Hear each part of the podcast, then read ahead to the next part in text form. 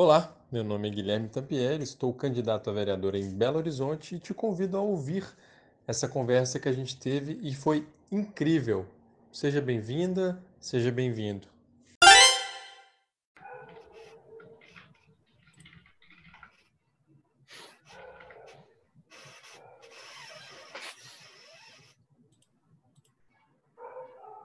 Tá carregando o YouTube aqui, aguentei.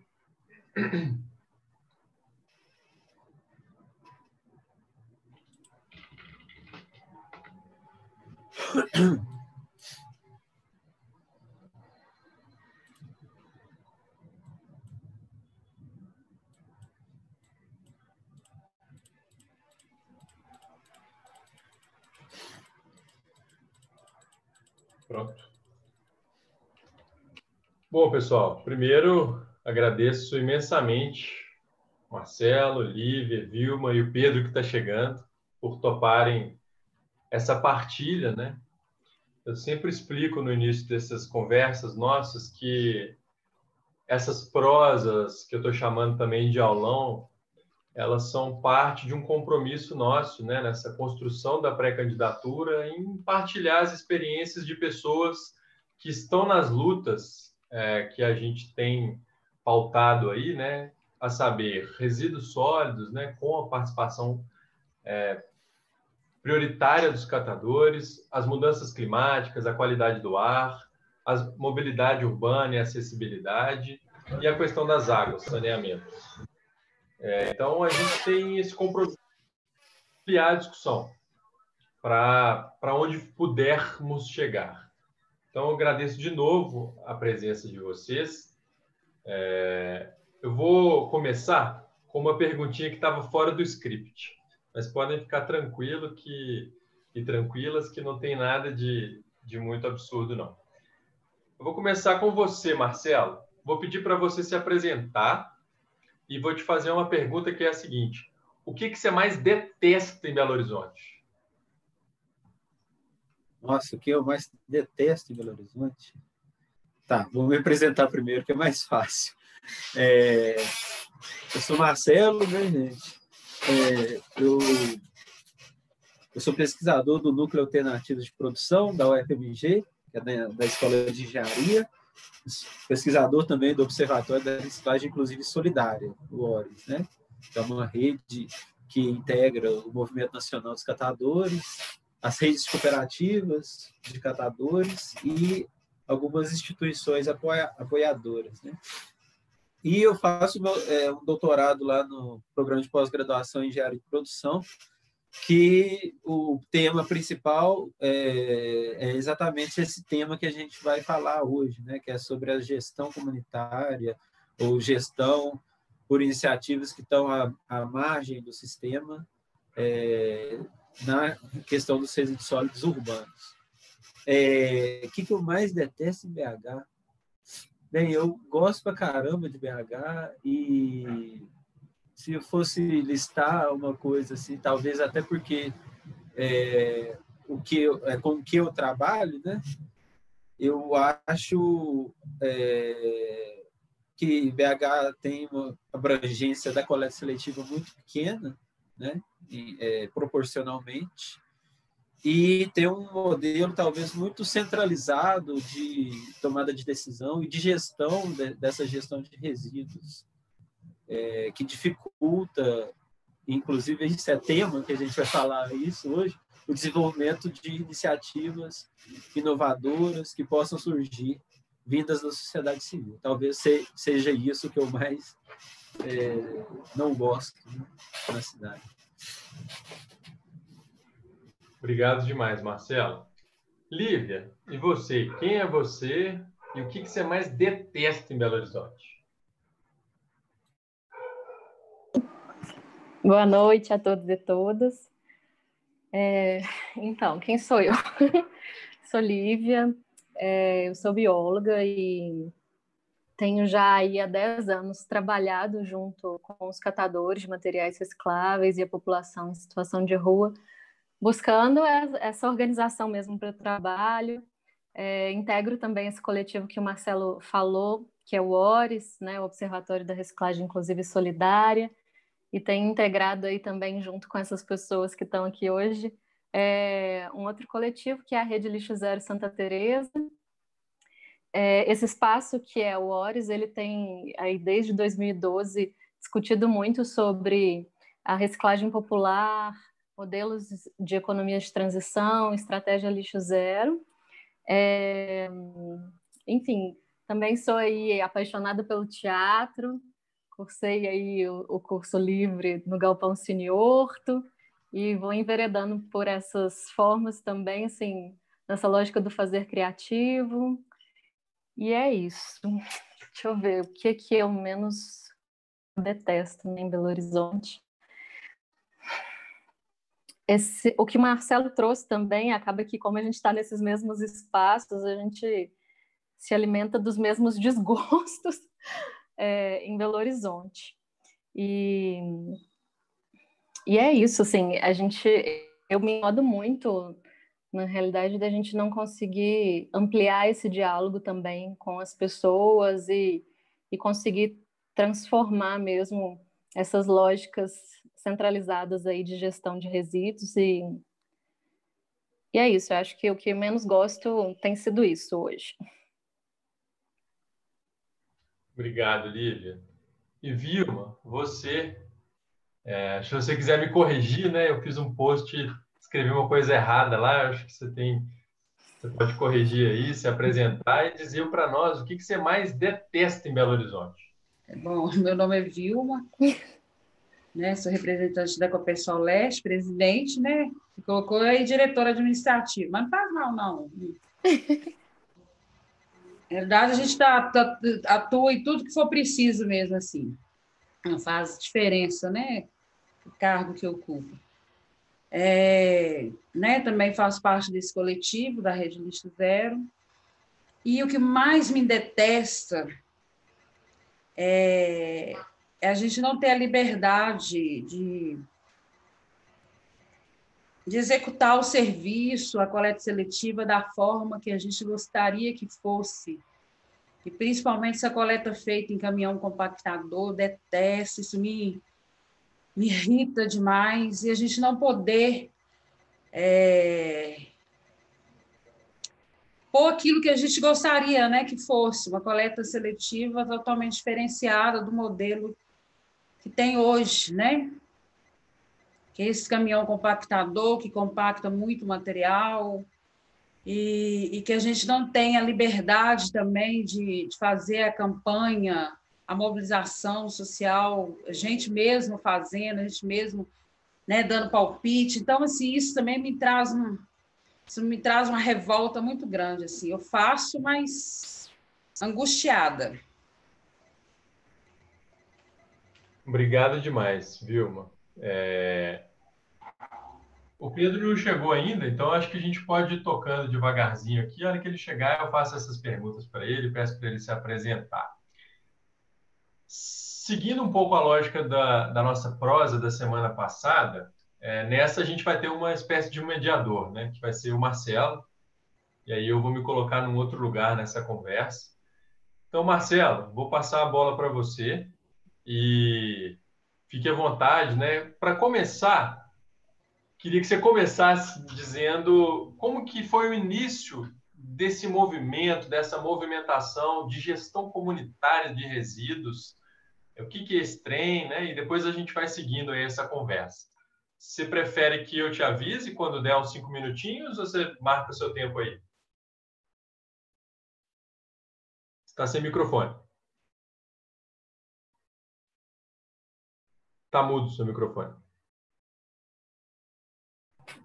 Aí. Foi. Você pode me avisar, por favor? Oh, Aviso então é... quando der cinco. Tá, beleza. Então, é, primeiramente aí, né, obrigado ao Guilherme aí pelo convite para participar aqui dessa conversa, desse papo. É, bem, é, sobre essa introdução né, ao tema, é, quando surgiu iniciativas de, de gestão comunitária dos resíduos em Belo Horizonte. Né? É, Bem, a gente tem é, relativamente recente esse desenvolvimento né, desse, dessa perspectiva aqui na cidade. Né?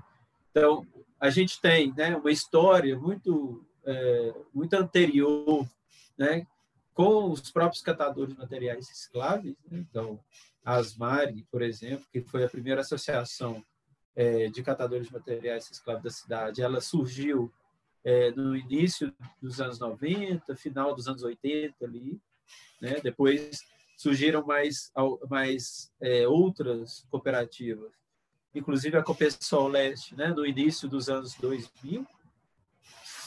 Mas é, todas essas iniciativas, né? A Asmari tem uma particularidade que ela é, opera a partir da, é, dos catadores, não, a Asmari inicial, né, que é a Asmari que fica hoje na Avenida do Contorno, ela opera a partir da Associação de Catadores de Rua, catadores autônomos, né, que se associam à associação para comercializar conjuntamente seus materiais. Né? Mas o restante da, das cooperativas, elas têm uma característica que é, é a seguinte, é, elas geralmente estão localizadas né, é, em, em zonas é, não centrais, mas periféricas, só que a sua área de atuação de coleta, ela se localiza longe né, de onde ela desenvolve suas atividades de triagem, dos galpões, propriamente dito. Né? Então, por mais que a, as cooperativas elas façam hoje e representam um, isso representa um avanço, inclusive, na política de BH, né, que elas são responsáveis por 100% da coleta seletiva que acontece no município, é, essa coleta ela acontece, não acontece nas comunidades onde essas cooperativas estão inseridas. Né? E aí isso, isso tem várias questões, né? A SLU vai alegar que é porque é, nessas comunidades, por exemplo, não há uma geração de recicláveis, né? que é o do resíduo, é o, é o material com maior valor agregado. Né? Então, não há uma geração suficiente para uma coleta se sustentar economicamente, mas é, se a gente olha do ponto de vista da universalização, né, o serviço público, em tese, todo serviço público deveria ser universalizado. Né? Então, essa questão econômica ela deveria ser superada de outras formas. Né? Não, não, poderia, não poderíamos nos limitar de desenvolver os sistemas de gestão de, de resíduos nas comunidades por esse argumento. Mas, enfim, como que surge a gestão comunitária aqui em BH? Ela surge mais atrelada à gestão dos resíduos orgânicos. É, e o primeiro exemplo que eu tenho, pelo menos assim, é, estudado, né, ela surgiu na, no aglomerado da Serra, né, na Vila Nossa Senhora de Fátima, com o projeto Vida Composta do pessoal do, do Espira Lixo. Né. Isso foi em 2015, que eles começaram efetivamente a rodar esse projeto. E, e, e tem uma história legal né, que o Tiago conta, que é uma das lideranças desse grupo, né, que é a Revolução dos Baldinhos, né, que é a mais conhecida, né, a iniciativa de gestão comunitária mais conhecida do Brasil, talvez, ela começou um pouco antes, lá para 2010, eu não me lembro muito bem quando, mas o Tiago falou que no mesmo ano que o pessoal da Revolução dos Baldinhos submeteu o projeto que, que possibilitou começar o projeto lá deles, ele também submeteu um projeto parecido. Então, a ideia da vida composta, lá no aglomerado da Serra, ela data da mesma época da Revolução dos Baldinhos. Né? Então, isso é um detalhe interessante, né? porque é,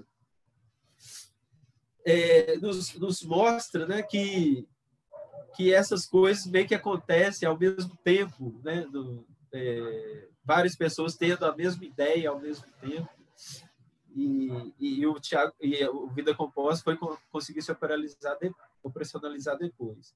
E aí depois do Vida Composta foram surgindo, né, ao longo de 2015 até hoje, várias iniciativas né? algumas mais ou menos comunitárias, mais ou menos territorializadas, com uma governança mais ou menos ampliada, mas que comungam com uma dificuldade comum, que é a da sua viabilização financeira.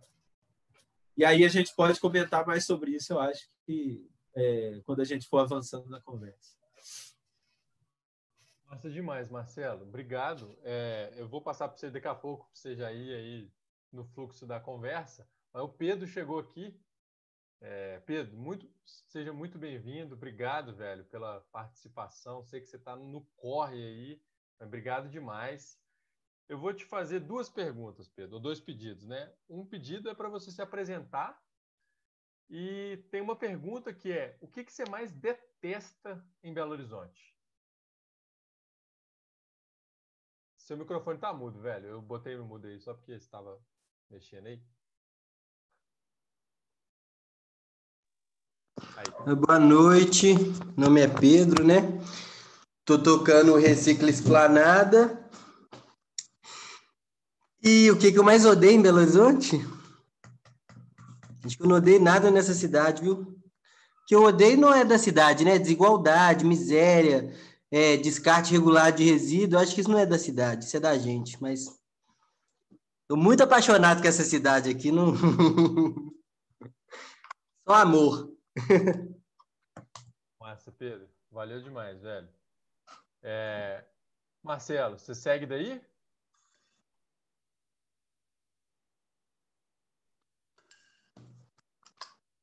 O microfone está mudo.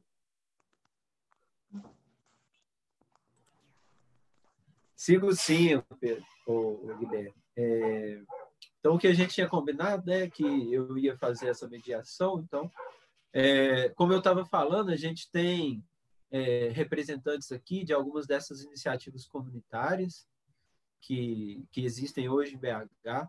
É, então, eu falei primeiro da, da, Vida Composta, né, que foi o precursor, talvez. E hoje a gente tem aqui representando a Rede Lixo Zero Santa Teresa, né, que surgiu em 2017, a Lívia e a Vilma, né, que vão falar um pouquinho dessa experiência. É, a Vilma é da cooperativa Copesol Leste, como ela já se apresentou, né, e a Lívia ela trabalha é, no, na assessoria técnica da Rede Lixo Zero e de outros processos também. E a gente tem também o Pedro, que é de outra é, iniciativa, que é o Recicla Esplanada, né? que é mais novinha, surgiu no ano passado, se eu não me engano, né, Pedro? Em 2019.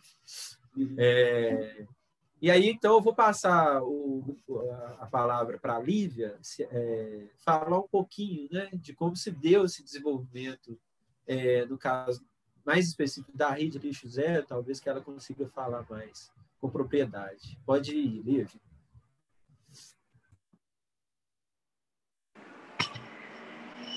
Então, boa noite a todos e todas, né? É, de novo, e agradecendo o convite aí. É, então, eu vou trazer um pouquinho da, dessa experiência, Marcelo, da rede, né, a partir desse meu olhar, mas é, tem uma questão que também é uma questão orientadora aqui para a gente, né, que, que é como que a gestão comunitária dialoga com a coleta seletiva feita por uma prefeitura, né? é, acho que, que dialoga a partir do momento que o município também ele abre esse olhar e conecta com as experiências que, que acontecem no território, né? Porque a gente tem visto que isso é muito, essas conexões e, e esses diálogos são muito incipientes, são, são, é, são rasos, né? E a gente vê tantas experiências acontecendo que precisam se conectar e, e ganhar potência e ganhar força juntas e, e, integradas. E a Rede Lixo Zero, ela, ela surge é, de um, um movimento que, que aconteceu no estado de Minas Gerais. Aí eu vou trazer um pouquinho do histórico, que aí eu vou aproveitar e já vou conectar para a nossa outra questão de discussão, que seria o que é a estratégia lixo zero, né?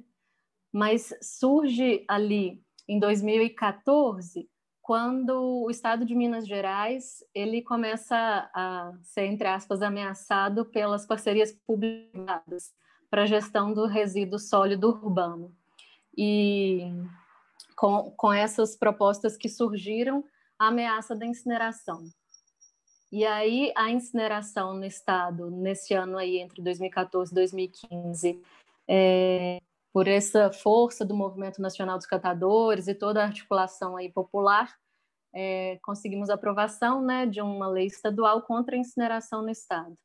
Mas a partir disso, é, o movimento nacional e os próprios catadores passaram a ser questionados no sentido de é, do do como conseguir garantir eficiência, que eficiência que os catadores têm na gestão dos resíduos, em especial considerando que 50% aí é, dos nossos resíduos, pensando nessa composição dos resíduos, é, são de resíduos orgânicos, né? E aí, a partir daí, a gente é, iniciou um processo de investigação mesmo no âmbito desse coletivo do ORES, junto com os catadores do, desse tema lixo zero e cidades lixo zero que é, que dialogam e que têm executado as ações aí pelo mundo. E, e aí foi nesse contexto que, nesse contexto de investigação mesmo, que a gente entendeu que seria fundamental é, avançar para a construção de uma experiência em que a gente pudesse efetivamente é, trabalhar os diversos aspectos aí ligados à gestão de resíduos e pensando numa gestão de resíduos sólidos urbanos aí integrada e integral, né, de forma integral dos resíduos. E aí em 2017, aí Vilma vai trazer mais esse contexto, né, mas em 2017 a gente inicia a atuação ali no território de Santa Teresa, é, e aí no bairro Santa Teresa, né, com todas as suas características peculiares e e bem favoráveis para a condução de um, de um processo de gestão dos resíduos é, a partir do desenvolvimento local e a partir desse protagonismo dos catadores e, enfim, a partir dessa, das relações e a partir de outros valores que vão muito além dos resíduos. Então, ali em Santa Teresa a gente tem desenvolvido isso, tem discutido é, elementos da economia de transição. É, enfim, a Vilma vai trazer mais esses, né, desse operatório que tem acontecido ali, né, em Santa Teresa. Mas a gente tem é, construído e pensado muito em como é, conduzir um modelo com mais sentido para a cidade, né? Um modelo que rompe com essa lógica é, atual assim do nosso modelo de gestão de resíduos, né? Em um modelo ali que ele é, experimenta vários outros, várias outras condições, várias outras conexões entre diversos atores e diversas potências do território, e que ele supera alguns limites desse nosso modelo atual, que é criar governança ampliada, é, trabalhar e pensar o resíduo, o tratamento do resíduo de forma local, é, trabalha essa questão dos estabelecimentos de vínculo, é, cria outros valores é, para além do financeiro, mas também o próprio valor financeiro que, que acontece no território, permanecendo no território, trabalha essa questão da descentralização da informação, porque é um desafio grande que a gente tem em como é, acessar informações em relação à gestão dos nossos resíduos e e como tornar essa linguagem mais acessível, né, para a gente conseguir dialogar e criar realmente coisas melhores para a cidade e para cada um de nós. E também como que a gente passa a dialogar mais com as pessoas, né? Como que a gente cria um retorno aí de experiência sobre o que acontece no território mesmo. É isso. Legal, Lívia, obrigado pela participação.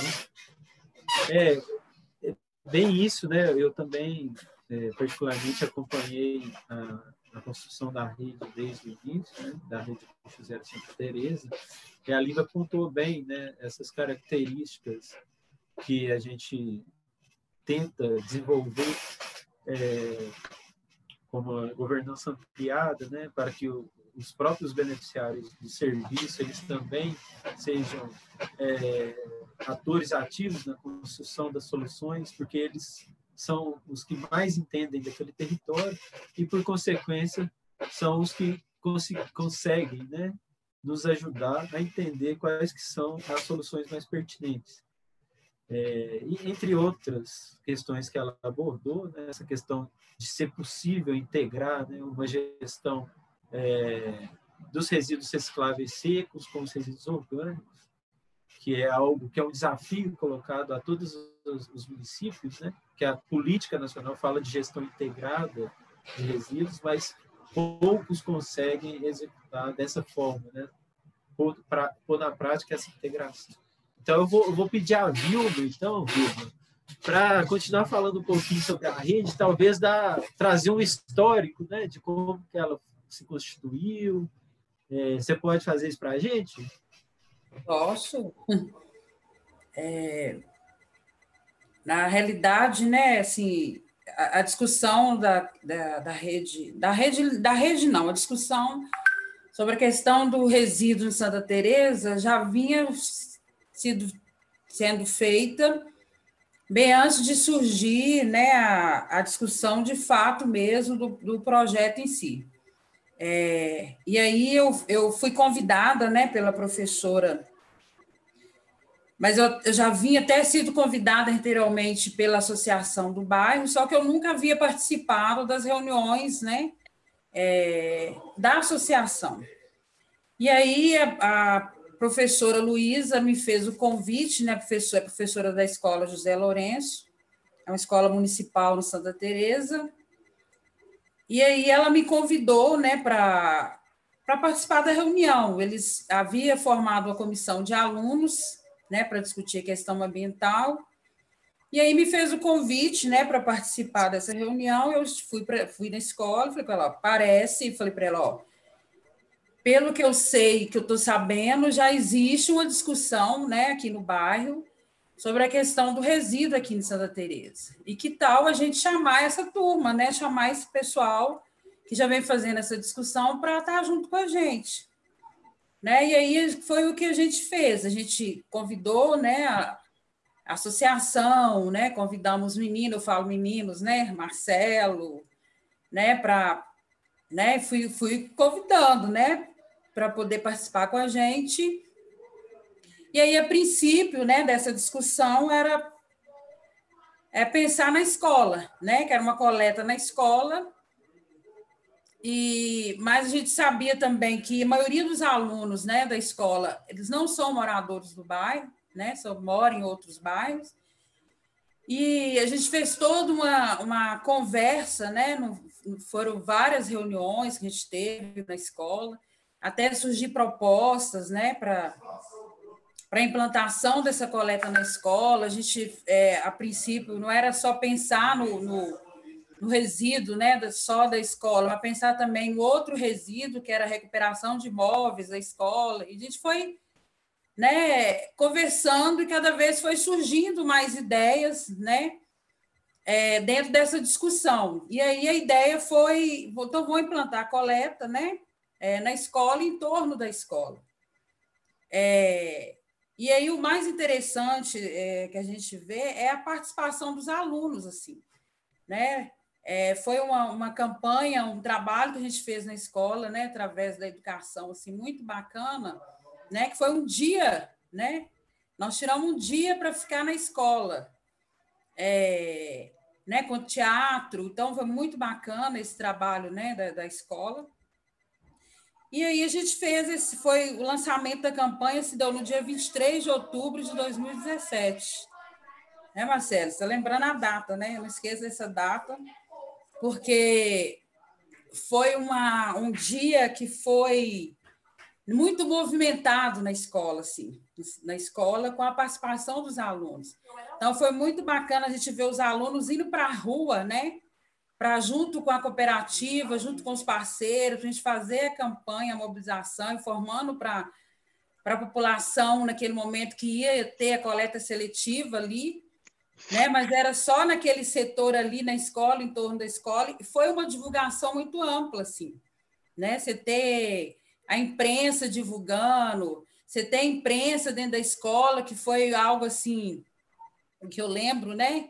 O Odilon da, da, da, da Rede Globo ficou o tempo todo na escola ali, que foi uma coisa rara você ter a Globo, né, com o repórter dentro da escola ali jogando, estava jogando totó no dia lá na escola, assim, e foi uma divulgação muito ampla, né, desse trabalho, repercutiu muito, né, houve uma repercussão muito grande, e a gente foi para a rua para poder fazer o lançamento da coleta seletiva, Interessante também dentro desse trabalho, né, que nós levamos nosso caminhão, né, para fazer o grafite na porta da escola e da rede lixo zero. Então, assim, foi muito bacana. E o mais bacana disso é essa integração dos alunos, a escola com esse interesse, os, a, os alunos, né, é, com essa vontade toda, assim, foi muito bacana isso. E a gente implantou, né, fez esse lançamento da, da coleta seletiva e, e a gente iniciou o trabalho. Só que ao longo do tempo a gente viu que, que a coleta só ensina que, que a gente estava fazendo na escola, em torno da escola, ela em si ela não cobriu os custos, né? Total da cooperativa. E a gente falou, não, né? A gente fez o levantamento na, no a princípio, a gente coletou foi 300 quilos de material no início dessa, dessa campanha que a gente fez, porque era né, muito pouca residência, porque era escola em torno da escola. É, e a gente, né, é, a coleta era uma vez por semana, era toda segunda-feira, né, a partir de 8 horas da manhã, a gente fazia essa coleta na escola. E aí a gente, e com as reivindicações dos próprios moradores, né, a coisa foi crescendo e criando né, um, repercutindo tão grande que houve uma reivindicação, não só pela questão financeira, né, porque a gente viu que também que não cobria os custos, mas também houve uma vontade também né, é, de, dos outros moradores começaram a reivindicar também a coleta na rua deles, né? E aí a gente fez uma outra campanha, eu lembro que foi feita, a gente fez uma outra mobilização, né? É, nas demais ruas do Santa Teresa, que a gente fez, além de fazer, que era a, a escola em torno da escola, a gente ampliou para mais 11 ruas, né, em Santa Teresa. A gente foi para a rua também, junto com a associação de bairro, fazer essa campanha, né, de mobilização para informar para os moradores ali que a coleta seletiva ia passar naquelas ruas ali, né, e, e e a gente, junto com, né, com os catadores, junto com os parceiros, né, associação de bairro, nós fomos para a rua. E houve uma vontade, um interesse muito grande. Né? E, e, e, essa coleta se deu assim, né? Muito, foi muito positiva, né? Porque houve uma adesão, né, dos moradores é, nessa coleta. E a gente a gente passou no, na primeira semana, a gente coletava, a gente já passou a coletar dentro daquilo que a gente já tinha previsto, assim, né? De 300, nós pulamos para mil e poucos quilos, né? Da, da, da coleta, fazendo nessas 11 ruas. E o mais interessante também dentro dessa, né? Dessa coleta, dessa campanha, que tinha um morador, né? É, a coleta não, a gente não tinha coleta na rua dele. E ele falou: não, mas eu tenho interesse que tenha coleta na minha rua. Aí eu, eu até brinquei com ele falei assim: você não é um cliente VIP, eu não vou vir aqui na sua rua para fazer uma coleta exclusiva na sua rua, só no seu, no seu apartamento. Que tal a gente fazer, então, mobilizar a rua toda? E aí isso deu assim. É, é, quando a gente começou a fazer essa coleta, a rua ela era a que mais participava. Então, era muito difícil você passar é, nessa rua e não ter material para coletar. Então, em todos os pontos que a gente passava, tinha material para coletar. E, e, o mais importante dessa coleta é a qualidade também do material. Quando você tem uma campanha educativa, que você der, né, o morador ele, ele tem aquela. Você passa para ele e, e é, do que ele realmente, de fato, ele tem que separar, quais é esse material, como tem que ser feito. Então, assim, você tem uma, uma qualidade também né, no resíduo que chega até a gente. E o mais importante é essa aproximação também, que é importante, né? Essa aproximação que a gente tem, que nós catadores tem, que é diferente hoje de uma empresa privada fazer, né? É quando você tem, você, é o catador que está fazendo. Ele, ele é o, ele ali, ele está fazendo, ele que está, ele que conhece, né? De fato, é, quais são os resíduos ali. E essa aproximação é muito bacana, né? Dá uma credibilidade também para nós catadores. O, o, próprio cidadão ele passa a ter uma visão diferenciada, ó, não, é o, não, é o, não é o município, não é a prefeitura que está fazendo, é os catadores é que estão fazendo a coleta. E isso muda, né? É, ele passa a ver a importância que é né, do trabalho, a importância que é ele separar o resíduo na casa dele. Ele tem o, a, a, a, a gente vê a satisfação do cidadão, né, dele separar esse material e a satisfação dele pôr esse material para fora da casa dele no dia que a coleta está passando.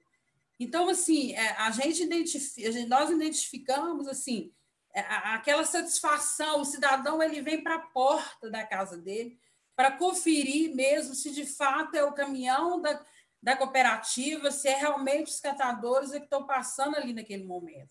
Então, a gente pôde presenciar isso nas ruas de Santa Teresa, durante o tempo que a gente fez a coleta, essa satisfação e essa garantia, né? Porque o cidadão ele, ele, ele quer garantir Olha, eu estou separando o meu resíduo, mas eu quero garantir, ter garantia de que isso, que esse material que eu estou separando na minha casa, ele está indo de fato para a cooperativa.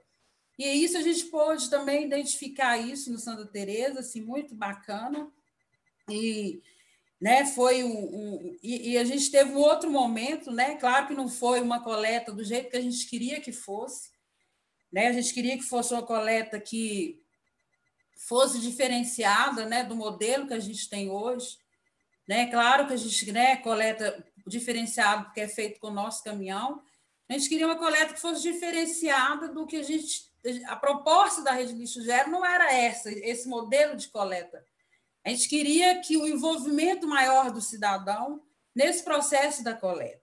E aí vem um outro momento, né? Você teve o porta a porta e vem outro momento que é o orgânico né, que é a, esse envolvimento do cidadão nesse processo, essa contribuição, porque não é só você, você pensar só na parte financeira do processo. Esse envolvimento do cidadão é que dá um, um gás, uma coisa mais positiva para a coisa de fato acontecer. E é o que a gente é, percebe né, nesse outro modelo que a gente está tendo hoje, né, que é é o, é o cidadão ele indo até o local de entrega voluntária, né?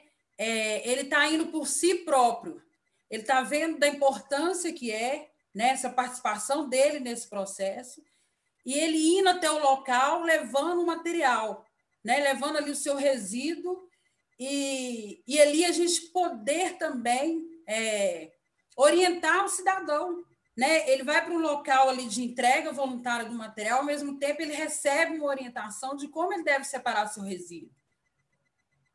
E isso é muito bacana porque tem, tem esse envolvimento, né? essa aproximação tanto do catador como do cidadão. E isso é um, um, um diferencial muito grande do que o, o, o município faz. Né? Que é uma coisa que a gente, é uma, uma, uma, coleta que a gente tenta mudar, né? Aquilo que eu coloquei quando você até eu, me perguntou do que eu mais detesto, né? Então, assim, é, é, é, o que a gente quer, é essa liberdade, é esse entrosamento do catador com o cidadão. Isso aqui que cria uma, uma coisa muito rica, né? Essa consciência, né? De, de que ele, né? Da importância desse envolvimento dele no processo essa ida dele no local, conhecer o espaço, é, é, ver como é que é feito o trabalho né, né, nesses núcleos. Então, assim, é, um, é uma, uma diferença assim, muito rica e uma, há uma cooperação também, né? porque o tempo todo a gente discutia a rede lixo zero e a gente queria entender, mudar um, um processo que é a cooperação das pessoas, né? E a gente tem tido essa cooperação, é, desse, desse cidadão, desse envolvimento nesse processo, e isso tem enriquecido muito, e, né, e tem, de fato, a gente tem melhorado muito nessa questão né, do, do, desse resíduo que chega, E, e o bacana é isso, né? O trabalho, ele, ele né, é, quando tem esse envolvimento, né, torna uma, é uma, uma, eficiência, né, tanto por parte dos catadores, como por parte também da, da própria população, que ela passa a entender também da, da importância dela nesse processo. Né? Porque, na realidade, o resíduo sai de dentro da casa do cidadão, né? Ele que compra, ele vai lá e compra o produto, ele, né? Então ele também ele, ele também ele é responsável também, né, por esse resíduo que ele gera. E está sendo muito bacana essa essa esse envolvimento, né, dessas pessoas nesse processo todo aí. Bacana, e... viu? Você, você queria falar? Concluir aí? Só fala? É, e o que a gente tem, tem, tem buscado, né? O que a gente tem, tem né, tentado e, e debater isso, e é o que tem surgido também em outros locais, né? Assim, as pessoas estão tendo é, muita vontade de participar, e a gente pega exemplos, mas a gente está falando da Rede Lixo Zero, mas a gente tem outros exemplos aí de participação é, né, das pessoas popular, que é o, a Cidade Nova. Né? Há um envolvimento também, né? embora que é uma coleta diferenciada, né? uma coleta que, é, né? que é, a gente faz através do, do município, é o município é que dita as regras, o município é que né? A gente não tem total, total liberdade de execução do serviço, porque o serviço hoje, né, a prefeitura, ela que dita as regras, ela que determina de que forma que vai ser feita a coleta, né? não é da forma que nós, catadores, embora que a gente seja o protagonista do processo, mas a gente ainda não tem né? essa liberdade de gerenciar, de, né? De fazer do jeito que a gente quer fazer o trabalho. Né? Hoje a coleta ela é muito imposta pela prefeitura, então e a gente está vendo que a Cidade Nova está mudando um pouco isso, né? Com, com essa problemada toda que a gente está atravessando, é, há um interesse muito grande lá do, da população. Uns estão trazendo esse material até a cooperativa e outros estão pagando pelo serviço, né? Porque é uma, é uma, é uma outra questão também que a gente tem que levar em consideração que né? A gente precisa, nosso serviço ele precisa ser valorizado, né? As pessoas precisam dar valor no serviço do catador. Mas a gente também não é só o valor financeiro, a gente quer também essa integração dessas pessoas dentro desse processo que a gente sabe que é o, o mais importante, que é o caminho é esse. Você não tem que, que mudar nada, né? É, é essa participação popular dentro do processo que é importante para que a coisa, né, caminhe dê certo. Legal demais, viu? É isso. Vou, vou passar para o Pedro para ele dar o relato dele também, que aí depois a gente pode voltar, falar um pouquinho mais sobre isso que você está falando, né, da, da participação, da cooperação, é, essa coisa da liberdade é, em definir o, como vai ser utilizado, vai ser realizado esse serviço. Então, eu queria pegar o gancho, que é uma coisa que você falou muito importante, que é a questão da cooperação, né? que eu acho que é o que a gente tenta desenvolver, né? Dessas, todas essas experiências, de alguma forma, e, e que essa cooperação ela se dá entre vários, é, vários atores, vamos dizer assim lá na rede de lixo zero é interessante porque tem dois atores, o Espira Lixo, que trabalha o resíduo orgânico, e a Compensão Leste. Então, há uma cooperação entre os dois, há a cooperação com os beneficiários do serviço, que é a população. Né? Então, há vários níveis dessa cooperação. E eu queria que o Pedro falasse também um pouco da história, né? Do, do Recife Esplanada, que nasce também já desde o início com essa ideia muito forte né, da cooperação. Você pode falar um pouco para a gente, Pedro? Sim, boa noite. É, fazer um gancho aqui mais, contextualizar mais rápido o Reciclo Esplanada. A gente já tinha desde né, três gestões passadas de associação de moradores a gente estava na associação de moradores tentando tornar as coisas, as temáticas, né? Segurança, que era uma demanda muito grande aqui do bairro, mas outras mais democráticas. A gente sentar, tentar descentralizar meio que os serviços públicos e fazer o que o Estado, o município não consegue fazer. E assim foi até final de 2018, começo de 2019, quando tentando mobilizar as pessoas, eu encontro, a Ju era vizinha minha, mas já tinha ido para o Santa Teresa. Aí encontra a Ju, a gente começa a ventilar a ideia de uma gerência de resíduos, um lixo zero, começa a fazer as primeiras reuniões. E em agosto, está fazendo um ano o Recicla Esplanada, em agosto de 2019, depois de mais de 15 reuniões, a gente, eu, eu e a Ju, a gente pensando como é que seria melhor o serviço e sabendo que, estando no bairro, com os moradores próximos, a logística seria facilitada, a gente começa a entregar os baldes e recolher os recicláveis. Aí começam com três pessoas. A gente entregou o balde, marcamos um dia um horário e ia lá, trocava o balde e recolhia o reciclável. No começo, eu fiz uma primeira composteira na casa do meu avô, carregava o carro quando enchia, depois de um mês de material, ia lá na Vilma e descarregava tudo lá na Copesol. E o negócio foi crescendo até o momento que a Copesol começou a descer para buscar os materiais recicláveis e a gente começou a gerir melhor os orgânicos com maior volume. Enfim, resumindo, hoje são 80 e poucos participantes. Aí a gente faz a coleta segunda-feira numa parte do Esplanada, gira em torno de 30 pessoas. Eu passo de carro, tem um grupo de WhatsApp, a pessoa faz o pedido da troca do balde pelo grupo de WhatsApp eu monto a rota de, dos pedidos do dia e passo na casa das pessoas recolhendo, trocando balde e recolhendo reciclável. E assim é, segunda, terça, quinta e sexta. Maioria das pessoas no esplanado é o que facilita um pouco a logística. E aí o Pompeia Esplanada são pare...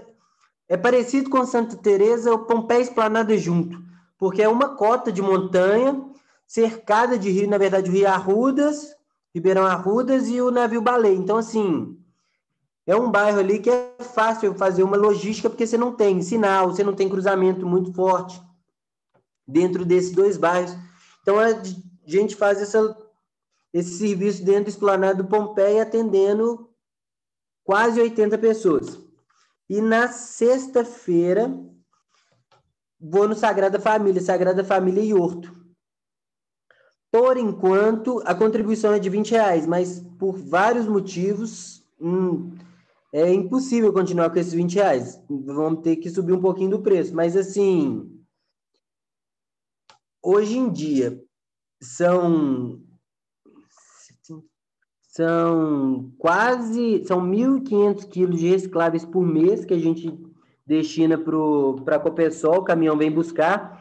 E como está todo mundo ali conscientizado num grupo, a gente conversa periodicamente, o resíduo é praticamente todo limpo, as pessoas passam uma água em caixa Tetra Pak, vidro, lata, então assim, facilita muito para para subir e eu faço o manejo dos orgânicos dentro de casa, em quatro composteiras. E aí, sempre depois de três meses, entregando um pouco de composto para cada participante ver ali o processo, né? Do, o que, que seu resíduo virou depois de manejo, de tempo e da natureza trabalhando para a gente.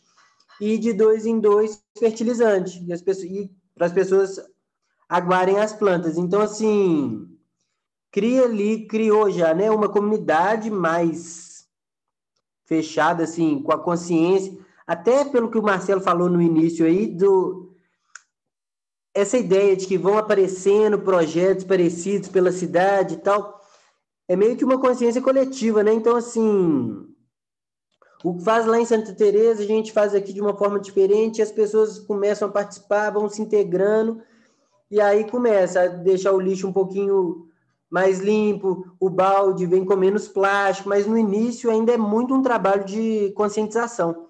Eu ainda passo muito aperto com balde que vem com plástico, com alumínio e etc. Mas assim, já se formou um, um grupo homogêneo ali, com um pensamento parecido e que hoje em dia eles mesmos divulgam para os vizinhos e que o serviço, assim, ele já é sustentável.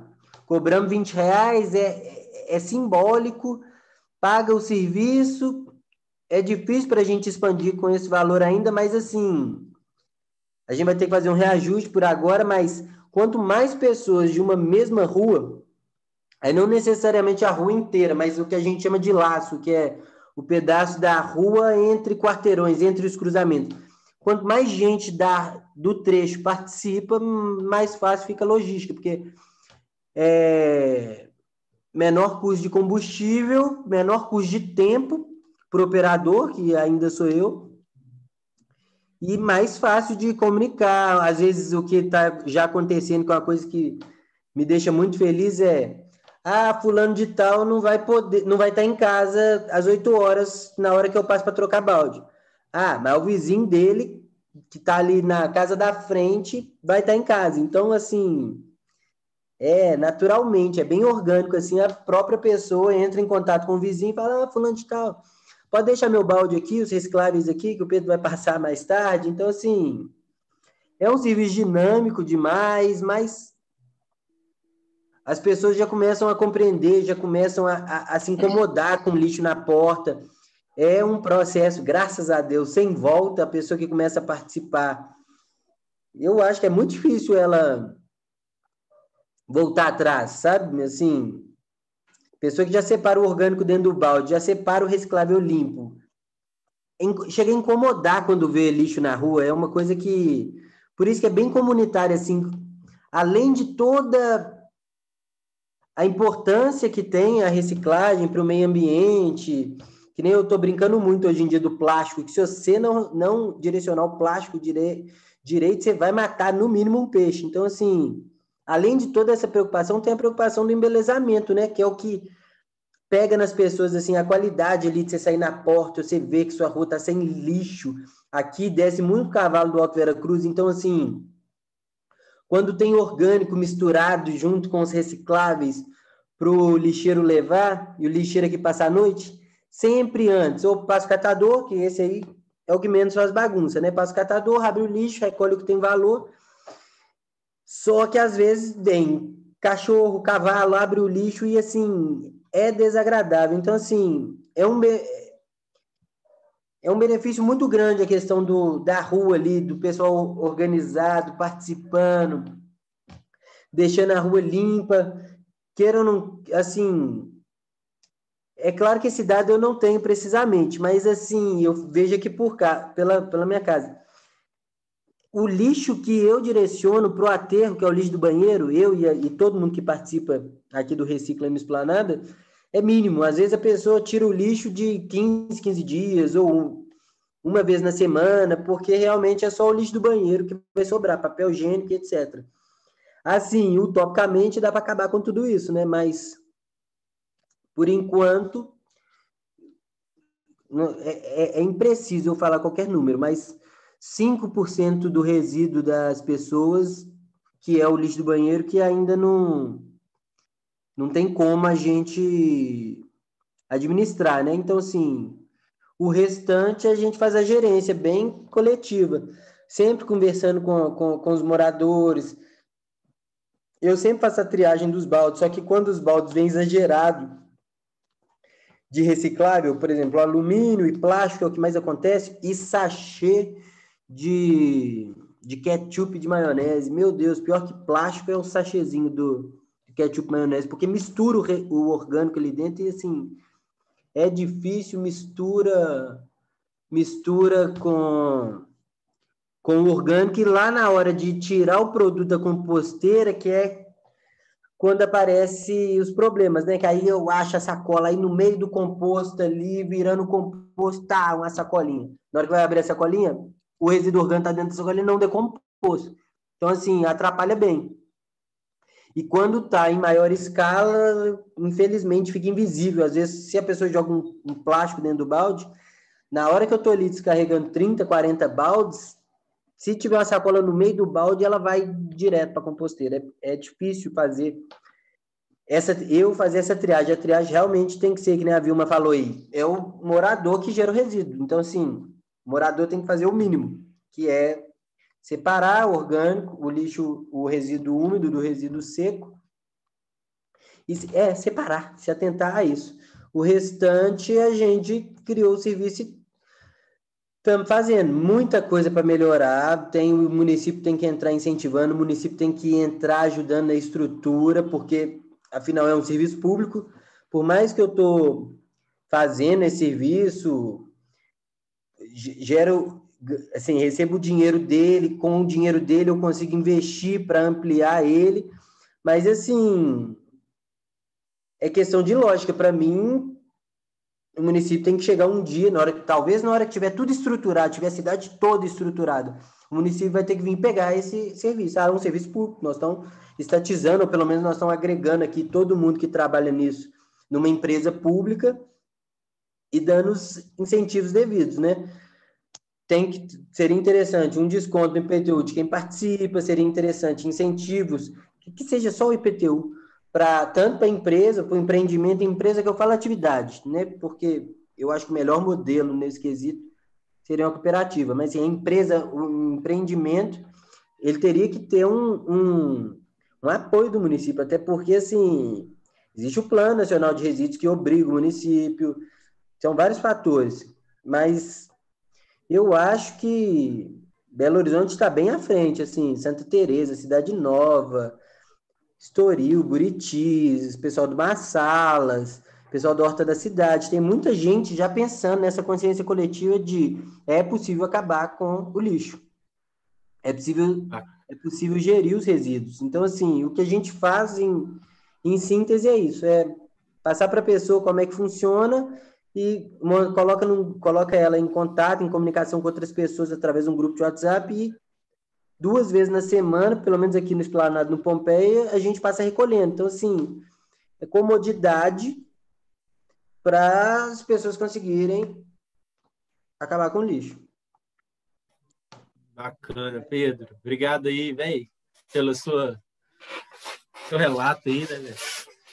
Da história e tudo mais. E nesse finalzinho, Pedro começou a falar né, de algumas ideias né, que eu acho que a gente compartilha, né, de como que a cidade, como o poder público poderia também fazer parte de, né, dessa, do, do, desenvolvimento, dessas iniciativas, do fortalecimento dessa rede que começa a se formar em nível local aqui no município, né? Mas agora eu queria é, passar a palavra para o Guilherme, porque, enfim, ele nos convidou aqui né, para essa conversa, é, mas imagino que se ele citamos aqui a convite dele, esse tema deve o tocar por algum motivo. Né? Então, queria perguntar aí para o Guilherme de onde que veio esse tema na sua vida, qual que é o seu interesse, né? Em, tá, em ter convocado a gente para esse papo aqui que a gente está fazendo. Nossa, é, é sempre maravilhoso ouvir vocês falando, né? E eu já recebi algumas mensagens aqui da Ju, é, falando, caramba, Gui, quanta gente incrível no mesmo lugar, assim, né? Numa sexta-noite. É, recebi outra mensagem do Lucas aqui dizendo que tá massa demais a conversa, né? E o Lucas é tocado é, para discutir a reciclagem, né, muito por conta disso que vocês estão trazendo, que é o envolvimento da pessoa com algo para além dela, né? E eu acho que é mais ou menos por aí que, que eu me interesso em entender do que se trata essa tal gestão de resíduos, né? Qual que é o papel dos catadores? Lá em 2012, que é quando Belo Horizonte, é, e eu não tenho nenhum problema em dizer aqui alguns nomes, né? A partir do Léo Burguês, começa a discutir alguns projetos de lei que permitiriam a incineração no nosso município. Né? Era aqueles nomes bonitos, né? aproveitamento energético, outros nomes bonitos que eles dão para basicamente dizer que eles vão queimar tudo que pode ser queimado, né? não importa o valor energético daquilo. E aí eu me conectei em alguma audiência pública é, com Nelly e com Maris Lene, né? Nelly, lá nossa figura Ana do Barreiro, e Maris aqui do Inseia, Santa Teresa também. E elas me apresentaram um tal Fórum Municipal Lixo de Cidadania que estava revivendo em Belo Horizonte. E eu falei, uai, quero aprender com vocês, né? E eu entro para, junto com o Mares e Nelly, secretariar o Fórum Municipal Lixo de Cidadania, muito menos numa perspectiva técnica, né? Porque não sou engenheiro, não, não tenho esse tipo de formação, né? Sou analista internacional, que não tem nada a ver com isso. Mas ali com um desejo enorme de aprender e entender o que, que era a política pública daquele tema, né? ou deste tema que a gente está discutindo aqui. E logo em seguida, acho que Lívia falou, a gente começa um grande embate aí a nível estadual com a possibilidade de liberar incineração. E naquele momento a gente junta uma série de atores, né? Acho que todo mundo falou aqui da importância da cooperação e foi só aquilo que salvou a possibilidade da gente ter um projeto de lei que liberaria a incineração em Minas Gerais. E eu preciso lembrar que, quando o projeto foi aprovado, o governador da época já não seria reeleito, né? era o Alberto Pinto Coelho, que era vice, que acabou virando governador, porque, é, enfim, é, trocou, e o Pimentel já tinha sido eleito. Né? Então, o Alberto Pinto Coelho poderia fazer qualquer coisa que ele quisesse. E eu não tenho a menor dúvida que ele tinha pouco interesse em não é, impedir a incineração, né? Ou seja, ele gostaria de, enfim, não era uma questão para ele. E foi só a partir de uma provocação do movimento nacional, das cooperativas de catadores aqui de Belo Horizonte, do INSEA, do nossa BH, da mídia, né? Porque alguém falou da importância da mídia, acho que foi Vilma que falou que o, o repórter da Globo ficou o dia inteiro na escola, né? Então a mídia também teve uma importância muito grande nessa nossa luta e a gente conseguiu é, uma briga muito grande aprovar uma lei que proibia a incineração, né? Foi, foi esse o caminho. E aí eu tive uma oportunidade de escrever um artigo para a carta para envolver, de que hoje é, faz parte da Carta Capital, sobre como foi esse processo nosso aqui de luta contra a incineração. E é muito curioso, mas não não por acaso, que esse tema está em voga agora de novo, né? Assim, os que desejam a incineração aproveitaram da pandemia para tentar empurrar essa agenda de novo na nossa goela, né? Então já não é mais só Belo Horizonte, já tem discussão em Contagem, já tem discussão em outras cidades e em outros estados também, né? Como a incineração ela é importante, ela é a única saída, né, para o lixo contaminado da pandemia. E essa conversa que a gente tem aqui é para lançar a luz de que não, a incineração não é uma saída em nenhuma hipótese. Né? Nenhuma hipótese. É, é zero incineração. Porque todo mundo, né? a gente ouviu milhões de pessoas falando, eu aprendi muito com vocês, quanto a incineração é estúpida, quanto é, energeticamente ela não se sustenta, financeiramente ela não se sustenta, ambientalmente ela não sustenta de jeito nenhum. Ela só sustenta o lucro de alguns pouquíssimos que vão ficar muito ricos com isso. Né? E a partir desses aprendizados eu fui começando a me interessar, né? E começo a estudar um pouco o orçamento de Belo Horizonte na parte de gestão de resíduos, né? E começo a entender como a SLU vai perdendo espaço dentro da prefeitura de Belo Horizonte na parte orçamentária, né? Não à toa, me parece que a SLU não perde só espaço, mas perde força de atuação, né? E e por outro lado, né, nesse mesmo momento, as cooperativas de catadores em Belo Horizonte elas começam a atuar de uma forma muito mais forte, mostrando a cara, compartilhando os aprendizados nos espaços institucionais. Então, não foram poucas as audiências públicas, os fóruns em que os catadores iam para mostrar: olha, a gente precisa melhorar demais. Né? A gente precisa ir para a utopia, para a radicalidade de universalizar a coleta seletiva em Belo Horizonte, o que de utópico e radical nada tem. Né? Radical é a gente querer queimar todos os nossos resíduos e achar que é, dá para tirar da montanha e do, do, fundo do mar né, o plástico para a gente produzir plástico para sempre. Então, a, esse tema né, me toca por algumas razões. E aqui eu queria só, indo um pouco mais para puxar de novo a conversa, né, para não ficar falando demais, tentar fazer uma análise do que, que vocês estão falando, né, na minha cabeça aqui. A gente está falando de muitas escalas, né? Então a gente sai do corpo humano, né, dos nossos desejos como seres humanos de fazer o bem, né? A Vilma deixou muito claro o quanto era importante para os cidadãos e cidadãs, né? O Pedro reforçou isso, a Lívia também, é, fazerem algo. Então, quando você separa na fonte aqui, né, na sua casa, o resíduo, você já se sente parte de algo maior do que você mesmo. E isso é a vida em sociedade. E a gente passa por uma outra escala que o Pedro deixou muito forte, que é a rua. A Vilma também, né? Antes era numa escola e quando ganha a rua, ganha escala e ganha sustentabilidade financeira, porque passa a ter mais gente envolvida com aquilo. E da rua a gente pula para o bairro, né? A gente está falando de Santa Teresa, a gente está falando de Esplanada, de Cidade Nova, de Buritis, ou seja, amplia.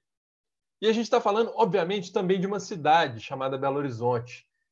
E não por acaso, a gente também está falando da região metropolitana, porque é um resíduo que está sendo evitado de ser mandado para Sabará, é, que recebe uma micharia da Prefeitura de Belo Horizonte para atacar o nosso lixo lá dentro do aterro.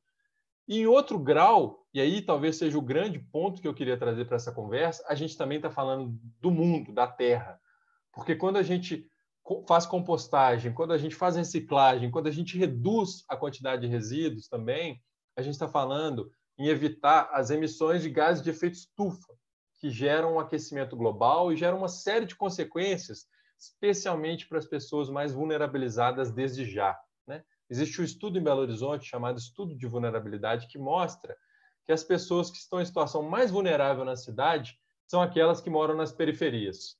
Ou seja, o impacto das mudanças do clima, que são deslizamento, enchente, ilha de calor e ocorrência de dengue, chikungunya e outras doenças vetoriais, ele vai cair especialmente nas pessoas que moram em 10 periferias da cidade. É, não vou saber todas de cabeça, né, mas são periferias especialmente para o lado ali de Venda Nova, Granja Werneck, é, que estão já estão vulnerabilizadas e podem estar ainda mais daqui a 2030, né, que é o horizonte desse estudo. Então, quando a gente fala de reciclagem com papel de catador, a gente está falando desse tanto de escala. E isso me parece o mais incrível, né, porque elas vão se conectando num, ciclo e num reciclo de, de, pessoas, de organizações, de instituições que, que querem algo em comum. Então, a experiência de, da reciclagem, né, comunitária, acho que ela tem muito a inspirar em outras lutas, porque gera um nível de engajamento que outras lutas não têm, né? E acho que isso é muito transformador. E aí, um pouco para terminar é, essa minha fala, eu queria tentar mostrar quais são esses desafios que a gente tem, né? Porque o Pedro terminou a fala dele mostrando o quanto tem sido difícil dar escala é, e sustentabilidade financeira, né? E, e, por outro lado, a necessidade do município trazer isso para dentro de um ecossistema da coleta seletiva municipal. Né? Como que, o, que a cidade de Belo Horizonte, o município de Belo Horizonte, traz para ele essas responsabilidades também, incluindo quem já está lá, né? Porque não é fazer uma contratação do zero, contratar uma super empresa que vai largar todos os catadores na mão e vai fazer algo novo. Isso não pode acontecer, né? Quem já está aí? Quem já faz? Como que a gente traz isso para dar escala à coleta seletiva de Belo Horizonte ao ponto de universalizá-la? Ao ponto da gente ter, por exemplo, a compostagem em todas as casas de Belo Horizonte. É porque é isso que a gente tem que falar. Não é ah, 80 bairros, 100 bairros. A gente tem falar dos 400 e tantos bairros de Belo Horizonte com coleta seletiva. Então, eu queria devolver para você, Marcelo, Pedro, Lívia e Vilma, que, que vocês entendem como desafios para a gente dar escala a essas iniciativas tão incríveis e tão transformadoras de uma maneira participativa, coletiva e especialmente humanizada? Boa, boa reflexão, Pedro. Estou mudando seu nome com Pedro toda hora, Gui. Boa, boa, Gui. É uma, eu acho que é o que a gente tem mais discutido ultimamente. Eu acho que eu vou passar a palavra primeiro para o pessoal, né, para a Lívia, para a Vilma e para o Pedro. E depois eu queria colocar também umas reflexões que eu tenho acerca disso. Olivia, você quer começar? Posso. é... Eu acho que esse desafio do, do dar, dar escala, eu acho que a princípio ele está exatamente em pensar em não, não, não pensar apenas em escala, mas como que a gente amplifica e potencializa essas pequenas experiências e construções é, mais localizadas, mais descentralizadas, para que a gente possa é, ampliar o que seria isso, né? E, e, essas experiências todas, elas são laboratórios vivos mesmo, elas é, alimentam e precisam estar associadas mesmo às políticas públicas, é, assim, para de fato a gente dar vida às leis que já existem, né? A gente está aí num mês que, que a gente comemora ou celebra, não sei dizer, né, os 10 anos da Política Nacional de Resíduos Sólidos e essas discussões têm, têm sido muito fortes, né? Então, eu penso que, que é isso, como que a gente organiza essas experiências que há, como que a gente pensa em lógicas descentralizadas para que elas é, ampliem o nosso potencial de, de atuação e de transformação e de criação de de novas soluções, soluções com mais sentido para a cidade que a gente é hoje, né? Para a cidade nesse contexto é, pandêmico, pós-pandêmico, porque eu acho que, que de fato o nosso momento é de pensar não mais em sustentar padrões que não cabem, mas em si pensar num olhar mais regenerativo, né? Como a gente constrói novas lógicas, é, novos sentidos. É isso. É, eu acho que é por aí mesmo. Vamos ver o que, que a Vilma acha. O que, que você acha, Vilma? Desafio é, para a gente. Eu, Marcelo, o que a gente é, percebe, não sei se é eu que estou percebendo, é, ao longo de toda essa discussão que a gente está tendo, dessa retomada da, da coleta seletiva, né, retomada do nosso trabalho, que a gente, é, é, claro, a gente tem várias pessoas hoje no poder público com, com experiência, mas a gente precisa de pessoas novas, entendeu? Com, com outras ideias, é, e que tem essa sensibilidade com o nosso trabalho, assim. O que eu estou percebendo é isso, o que a gente percebe é que parece que há uma vaidade muito grande de segurar o processo, entendeu? De não deixar ele avançar, de manter o que que a gente está vendo hoje que é o ultrapassado, que está travando todo o processo, é isso que eu estou percebendo, eu acho que precisa ter gente nova, né, junto para né, que tem uma sensibilidade que, que precisa desenvolver melhor essa questão aí. Né, o que eu estou que eu percebendo ao longo de todas essas conversas, né, que a gente está tendo dessa retomada do nosso trabalho, e que há uma vaidade muito grande dessas pessoas que estão né, na frente de segurar o processo, de, da coisa não, não avançar. E as coisas precisam avançar, a gente precisa avançar. Né? Eu acho que é pegar, é, eu acho que é investir nessas pequenas iniciativas que está surgindo, né? como a Esplanada, como a Rede Lixo Zero, como outros que estão aí. E acho que é isso, é né, apoiar essas iniciativas. Né? E a gente sente uma falta de, desse envolvimento do poder público nesse processo. A gente sente essa falta dessa, né, de ter alguém que tem essa sensibilidade, que tem que envolva nesse, nesse processo. E é só lembrar o Gui aqui, quando você fala na fonte, é, né, do cidadão ele, ele fazer a parte dele lá na fonte, na casa dele, e aí ele tem que pensar até no que ele, no que produto que ele compra, porque isso interfere na renda do catador, querendo ou não. E aí as pessoas, a gente que, que trabalha, né, né, que a gente processando e a gente, né, então assim isso tudo interfere lá na ponta, né? interfere lá no nosso trabalho, interfere na renda dos catadores o que, que eu estou comprando, que, que, né, que tipo de embalagem que eu estou levando para minha casa, porque se essa embalagem não for uma embalagem que ela não tem circulação no mercado, com certeza vai interferir na renda do catador, e isso tem interferido muito, por isso que a gente luta muito e a gente quer essa valorização do serviço, né? Porque antes, antes, antes nossa a questão de oh, precisa aumentar material. Hoje a discussão é outra, né? Hoje você sabe que a gente não sobrevive, nenhuma cooperativa hoje sobrevive só com a triagem de material e recebimento de material.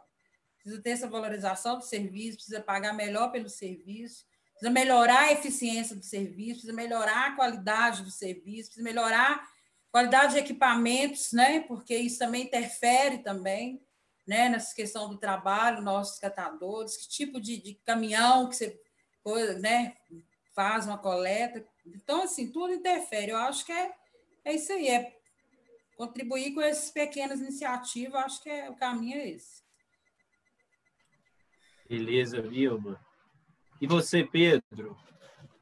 Nos conte aí o que, que você pensa dessa questão aí da universalização, universalização da coleta na cidade, da escala. Então, vou tentar ser rápido, mas volumoso. Existe um, um, um xará meu, filósofo alemão, que chama Peter Harbel, eu acho que ele está até vivo, que ele faz a, a, a pequena diferença, para mim é tão sutil, mas é tão densa que é povo e cidadão. Qual que é a diferença, sabe? Aí ele vem e faz a brincadeira de que o cidadão é o povo que acordou, é o povo que tomou consciência dos seus direitos e dos seus deveres civis. Então, assim, o que a Vilma está falando aí é justamente isso. A gente tem que acordar o cidadão dentro do povo, sabe? Ah, o cara tomar consciência do que, que ele vai comprar. Eu vou para padaria, eu não vou comprar o queijo na bandejinha de isopor. Eu vou comprar o queijo, na, na pedir para fatiar e colocar no papel. É assim, são coisas, são detalhes, mas que vezes 2 milhões e meio de pessoas vira um problema muito grande. Eu, assim, eu estou bem otimista. Para mim, a solução é só questão de tempo. Mas, assim, a gente tem que voltar na questão do Estado. A gente não está só preocupado, em, pelo menos o, o que começou aqui, a gente, a preocupação com resíduo, ela não é só preocupação com resíduo, tem uma estrutura maior aí atrás, que é, que é a estrutura de Estado é como é que a gente vai organizar a sociedade civil para gerir os seus problemas, em vez de terceirizar para governante, para vereador e, e etc. Aí, assim, vou tentar ser o mais rápido possível, mas não é pensar no município, não é pensar. O município mesmo, na gestão compartilhada do orçamento participativo, ele fez uma divisão, para mim, que é perfeita. Que ele divide Belo Horizonte em nove regionais, as nove regionais são divididas em cinco a quatro setores. Eu acho que só a leste é dividida em quatro setores. Para mim, é possível. só a leste tem quatro. Só a leste tem quatro, né? É, Para mim, é possível ah. que a gente faça, crie um modelo que nem assim. O que eu estou fazendo aqui, eu acho que é meio que criar um modelo, sabe? Atendo os bairros vizinhos e a ideia assim, central que, que eu acho que o Recicla vai daqui uns dias caminhar é faz uma usina de compostagem relativamente pequena para atender cada setor da regional. Por exemplo, aí num terreno de um tamanho relativo, todo estruturado, o município tem que entrar para dar o vará, para ver como é que funciona, se vai incomodar vizinho, se não vai. Mas dentro desse território, a gente gerir o resíduo orgânico desse setor, desse primeiro setor da leste, por exemplo, colocar a leste em prática. Aí que sejam quatro setores da leste, quatro em quatro terrenos dentro da leste, em cada desses setores, ter uma usina pequena de compostagem e recebimento de material reciclado. Então, assim, aí faz bem descentralizadamente. Começa de casa a casa, de rua a rua, de quarteirão a quarteirão, de bairro a bairro, de setor a setor, de regional a regional, até a gente pensar na cidade. Então, assim, dentro desse primeiro setor, monta uma usina de compostagem, participativo, igual está sendo, recebe o material, pá, destina para a cooperativa. No meu caso, a cooperativa é a Vilma. Então, assim, vai vir esse material todo, a gente vai só receber do jeito que o, que o morador separou e limpou e vamos destinar para o pessoal. Ao mesmo tempo, a gente está recebendo os baldinhos, pela evolução dos baldinhos, e fazendo a compostagem no território e entregando o composto e o fertilizante para as pessoas e vendendo. Assim, Para mim é um ciclo completo. A gente aqui no Esplanada está fazendo a feira, eu acho que Santa Teresa também tem a feira. Ultima, é muito difícil ter produto orgânico. É, pensa, é, é para mim é lógico que o campus conectar com a cidade. Igual a gente demanda que o campo plante orgânico, que é uma coisa super difícil, vai existir uma demanda da gente receber produto orgânico do campo e mandar composto fertilizante, que é o que vai garantir a produção de couve-flor, de abacate, de laranja, de limão, de banana sem agrotóxico. Assim, é de uma perfeição quando o ciclo todo se fecha. É, é de uma beleza, é, é, chega a ser divino, porque você não tem desperdício, tudo ali volta a ser energia de uma certa forma. O resíduo vai para a composteira, a composteira entrega depois de alguns meses o nutriente, ainda teórico. A gente manda o nutriente para o campo, o campo devolve como produto, né? É fruta, legume, verdura, ou produto agregado de valor mesmo, geleia e tal, e fechamos o ciclo. Então, assim, eu acho que a solução depende só de tempo, eu estou bem otimista. Questão de tempo, a gente faz lixo zero em Belo Horizonte, criando esse modelo de em cada bairro, em cada setor, em cada regional, ter essa organização. Aí é o que o Marcelo estava falando desde o início é a gente meio que ter a consciência coletiva, é a gente cooperar um com o outro, é a gente fazer uma rede, de fato, de lixo zero, saber comunicar o pessoal do Esplanado, com o pessoal do Santerês, com o pessoal do Buritis, com o pessoal do Nova Lima, com o pessoal do Santo Antônio, e a, a partir dali cria diretrizes com o município participando, quer dizer, município mais importante que todo mundo, mas o município democrático. Eu acho que a maior exigência, assim, do não do resíduo, mas da estrutura que precisa ter para o resíduo, para a mobilidade, para a segurança, para o abastecimento, tudo envolve a questão política, de estrutura de Estado. Como é que o morador X da rua X se liga até o prefeito, sabe? Não é numa linha direta, ele vai se ligar através disso, através do bairro, através da, do bairro, da regional, pai do município. Não é, é como se fosse uma escadinha, é como se fosse. Aí, acho que vou ser mais complexo, mas é exatamente igual a federação: é o município, o estado, a união. Só que a gente tem que fazer o pacto federativo dentro do município. É, eu acho que eu estou já. Pedro, eu só não sei outro... se. Hein, Pedro? Oi. Pedro, eu não sei se você chegou a participar na época. A gente tinha aquelas reuniões compartilhadas, não sei se você lembra, das micros da Leste, e, e, e, uma das reivindicações, se for olhar todas as micro da Leste, foi a reivindicação de ampliação da coleta seletiva, incluindo as periferias, as, as micros, né? Que são as quatro micro, é Alto, é Alto Veracruz, Grande, Taquaril, Esplanar, é, né? é, esses bairros aí, e era a reivindicação desses, desses micros, que era a ampliação da coleta seletiva, incluindo as periferias, né? Uhum. Isso acabou. Eu, para mim, ainda é um desafio, vou ser sincero. Incluir periferia na, na questão da reciclagem é, é um desafio ainda. Muito é. difícil, porque entrar, se, parar para conversar com o morador, explicar que tem uma taxa, explicar que o município não participa, ainda é muito delicado, assim. E queira ou não queira, quando você vai para um, um, para construções não regulares, onde não tem rua aberta direito, onde que nem o alto mesmo, eu, eu passei muito pelo alto e fico imaginando sempre a coleta ali no alto. Às vezes a, a, o tamanho da rua, o, o alto é, para mim, na minha opinião, é muito mais cheio, bomba muito mais que a Savassi. O, a questão do trânsito, do tamanho da rua, da forma, ainda tem que ser uma coisa estudada. Mas assim, nas ruas principais do Alto Vera Cruz, ainda para mim já é uma coisa viável mas Taquaril, por causa de morro, ta... Taquaril não é qualquer um que sobe, dependendo da rua. Então, assim, a periferia talvez teria que ser mais comunitária do que o bairro, penso eu. Não sei. Eu vejo muitas experiências da Serra, não, não, não de gerência de resíduos, mas questão cultural, questão mesmo de, de participação.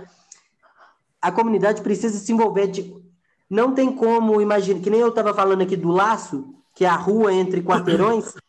Isso em periferia às vezes é difícil de imaginar, porque não tem essa delimitação certa do laço, sabe? Mas, enfim. A gente tem os catadores avulsos, os catadores também é de, de, grande importância nesse processo. Uhum. Você pegar, nós temos um grande problema na leste, que é o RPV. RPV sempre foi um problema. Você pega o RPV agora, que você vai ver lá, está um amontoado de lixo no Rio Arrudas, no, na frente do RPV.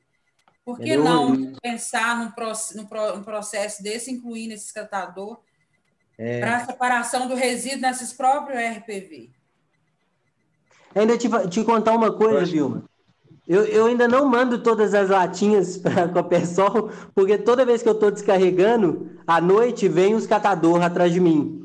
E aí eles pedem as latinhas. E assim, infelizmente, não tem como negar, né? Eu ainda destino muita latinha para a Copesol, mas é, é um vínculo assim que eles me ajudam em várias coisas, comunicando com o morador, às vezes me ajudando na segurança, que eu descarrego o carro 11 horas da noite, 11 e meia, e sempre estão ali pegando, trazendo algumas coisas, às vezes da própria rua, ah, deixaram aqui espalhado na rua, mas sempre pedindo a latinha, sempre pedindo cobre e tal. Então, assim, nós até tentamos, né, Vilma, incluir catador e tal, mas, nossa, a comunicação ainda é difícil.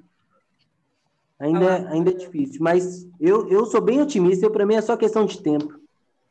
O, o, o modelo está tá, tá, tá sendo criado, tem que ser aperfeiçoado. Marcelo até veio aqui com o Clênio na terça-feira, instalou as bags para melhorar o armazenamento de reciclável e assim ficou, eu fiquei admirado, eu estou encantado com, com, com a forma em que de colocar na bag, de organizar material, como ganha espaço, como diminui volume, diminui volume e aumenta peso. Então, assim, é a logística do reciclável, né? Eu só penso no orgânico.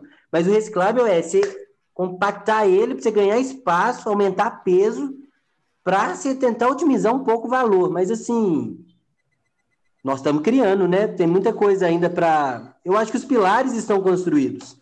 A gente tem que construir muito acabamento ainda, mas Lixo Zero BH, eu acho que saiu já do, da utopia, pelo menos é sonho já, não é utopia mais. Mas, enfim, é, é muito detalhe, é muito detalhe. Tá virando utopia concreta aí, né, Pedro? É. E aí, eu acho que vocês trazem uns elementos que, é, que são centrais, assim, né? É, um deles é a questão do, do financiamento, que a gente discute muito, né? Como que vai ser o padrão de financiamento da, da reciclagem no Brasil. Né? A gente sabe que é, hoje, todo, todo, por exemplo, em Belo Horizonte, a gente está falando de Belo Horizonte, todo mundo paga uma taxa de lixo que está embutida no seu IPTU. Né? E essa taxa de lixo a gente pode até é, conversar se ela está adequada, se ela paga ou não todos os custos que ela deveria pagar, mas ela existe. Né? E aí, essas experiências, né, ao desviar esses, esses materiais do, do aterro, né, é, elas não deveriam, pelo menos, é, receber uma parte ou receber essa taxa né, que seria usada para cobrir essas despesas de transporte e destinação?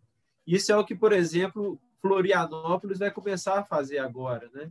Então, Florianópolis lançou né, uma política onde ela vai é, contratar pequenas iniciativas cooperativas de catadores, inclusive pessoa, é, iniciativas como o Pedro do Recicla Esplanada poderia se candidatar para ser um prestador de serviço do município, né? É, e receber por esse serviço, né? Então isso eliminaria, por exemplo, um dos problemas que o Pedro levanta, né? A, uma das dificuldades, por exemplo, de pensar um processo igual ao do lixo zero Santa Teresa ou do reciclo esplanada na periferia seria a capacidade financeira das famílias, né? Porque tanto no reciclo esplanada quanto no lixo zero Santa Teresa, as famílias pagam por, pelo serviço. Então a gente pode imaginar que elas pagam duplamente para a gestão de resíduos do município ela paga na taxa lá do IPTU e paga para a iniciativa local, né? Então, isso é muito difícil a gente imaginar, por exemplo, para, periferia. Então, a gente tem que colocar em pauta né, esse padrão de financiamento da reciclagem que a gente quer no município. Né? E aí vocês tocaram em outro aspecto que eu acho fundamental, que é a dos catadores autônomos, né, que trabalham nas ruas, e muitos deles constroem vínculos é, dos bairros, né, que onde eles atuam, e que também fazem um tipo de gestão comunitária dos resíduos é, mais precarizado ainda, né? E eles acabam pegando todo o ônus né, dessa gestão e não são nem reconhecidos e nem remunerados pelo esse serviço que eles fazem para a nossa cidade. Eu queria só, talvez, fazer umas perguntas que estão aqui no chat. É, da C. Lucinda, 62, arroba gmail, o nome dela não está disponível. Ela está perguntando se, gosta, é, se existe um mapeamento por bairro de quem pega o balde do Espira Lixo, né? É, a gente lá na, na, Rede Lixo Zero, a gente está fazendo esse mapeamento, inclusive com a ajuda de um, de um morador do bairro, que é o beneficiário do projeto. Então, a gente também atua nesse sentido, né, de aproveitar as competências que estão nesse ecossistema, que é, inclui não só os operadores do ecossistema, mas também quem está coproduzindo o serviço. Né? Então, esse, essa pessoa, né, que é o Leopoldo, ele está nos ajudando nesse georreferenciamento de onde está essas pessoas que são beneficiárias do serviço. O Pedro também tem um georreferenciamento né, dessas pessoas, no, no caso lá do Esplanada. Tem outra pergunta aqui que eu queria é, passar talvez para alguém que, que gostaria que queira responder, que era sobre onde que eu estou vendo? Ah, sobre se é, se e como tecnologias do tipo Kataki poderiam contribuir para dar sustentabilidade a esses modelos, do Marcelo Amaral, né? Eu acho que ele fez no, no YouTube essa pergunta. Alguém gostaria de responder, gente? Lívia, Dilma, Pedro?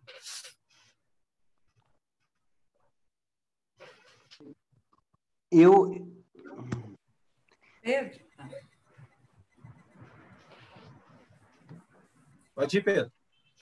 Né, então, é, eu, eu no início, conversando com a Ju, cheguei a cadastrar no Cataqui. Assim, o Cataqui foge um pouco a estrutura dele do que a gente faz. Porque ele, o, o a pessoa interessada em, em, descartar o resíduo, ele entra em contato com quem está cadastrado. Eu estou cadastrado, só que essa ideia, na verdade, é para que o catador, né? O catador cadastrado no, no Cataqui receba a solicitação de ir na casa de fulano de tal recolher o material. Para mim, não é vantajoso, porque é essencial, não tem jeito, é insustentável qualquer projeto se não houver a, a contribuição mensal.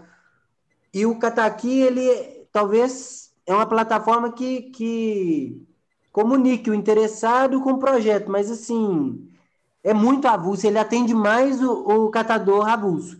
Mas, em compensação, o Cataqui me impressiona muito porque é um aplicativo que está constantemente conversando. Então, assim, eles estão abertos para mudanças, até porque que negócio é um, são projetos muito dinâmicos. Tem que estar tá o tempo inteiro atualizando, mudando.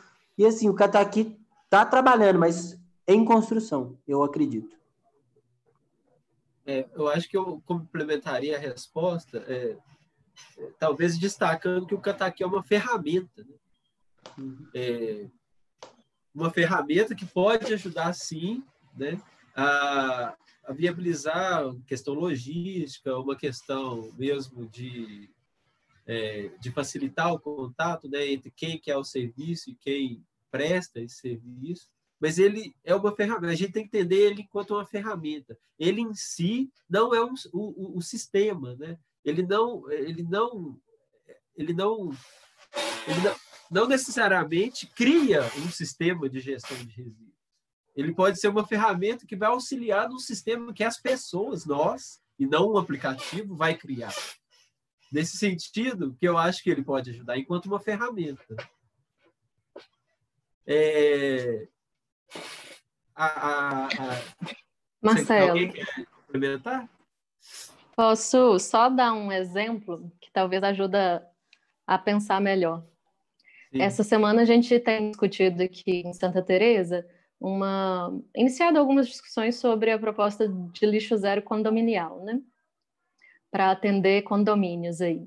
E, e aí uma das moradoras que está interessada em um dos prédios que a gente está abordando, ela disse que no início da pandemia eles começaram a ficar incomodados com tantos resi tanto resíduo reciclável gerado e que decidiram que não ia descartar e aí acionaram um catador né, de rua pelo aplicativo Cataqui. Só que é como você falou, né, uma ferramenta e como a gente é, vai integrá-la nessa, enquanto um elemento dessa plataforma de serviços e relações, isso determina muito, né? Porque, por exemplo, nesse, nesse processo investigativo, a gente não, não soube dizer se realmente aquela pessoa que foi ali fazer aquela coleta é, é um catador ou é um ator de um ferro velho? Assim, é um catador, é um catador ou é um ferro velho? Aí a gente entende que tem esses limites, assim, é, não, não desmerecendo o trabalho, né, que, que é realizado pelos ferro velhos, mas, assim, é, essa sutileza é importante, assim.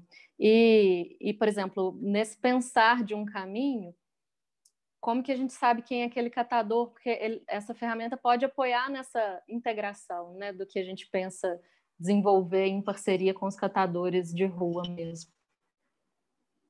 Mas pra... ah. Só colocar aqui, Olivia, uma, uma, a gente tem que pensar a diferenciar é, esses perfis de catador, porque você tem um catador que está numa situação vulnerável, você tem aquele catador que ele não está numa situação vulnerável, ele tem, ele tem uma condição melhor de, de, de coletar esse material. Né? A gente tem acompanhado isso, a gente tem é, presenciado esses perfis de catador né? Porque naquela crise do desemprego, a gente teve vários perfis de catador. A gente teve o desempregado, a gente tem aquele que está né, em situação vulnerável, a gente tem aquele que, que realmente ele, ele é um catador, porque ele cata, ele sobrevive daquilo, a gente tem aquele catador que ele está numa situação vulnerável, que ele cata ali, vai ali, vende uma determinada quantidade, porque ele tem um vício, e a gente tem aquele outro catador que ele tem um, tem um carro, tem uma, uma, uma, uma tem uma Kombi, entendeu? E que a gente também não pode deixar essas pessoas fora desse processo. Né? E aí a gente tem, tem vários desses perfis aí. Então é isso.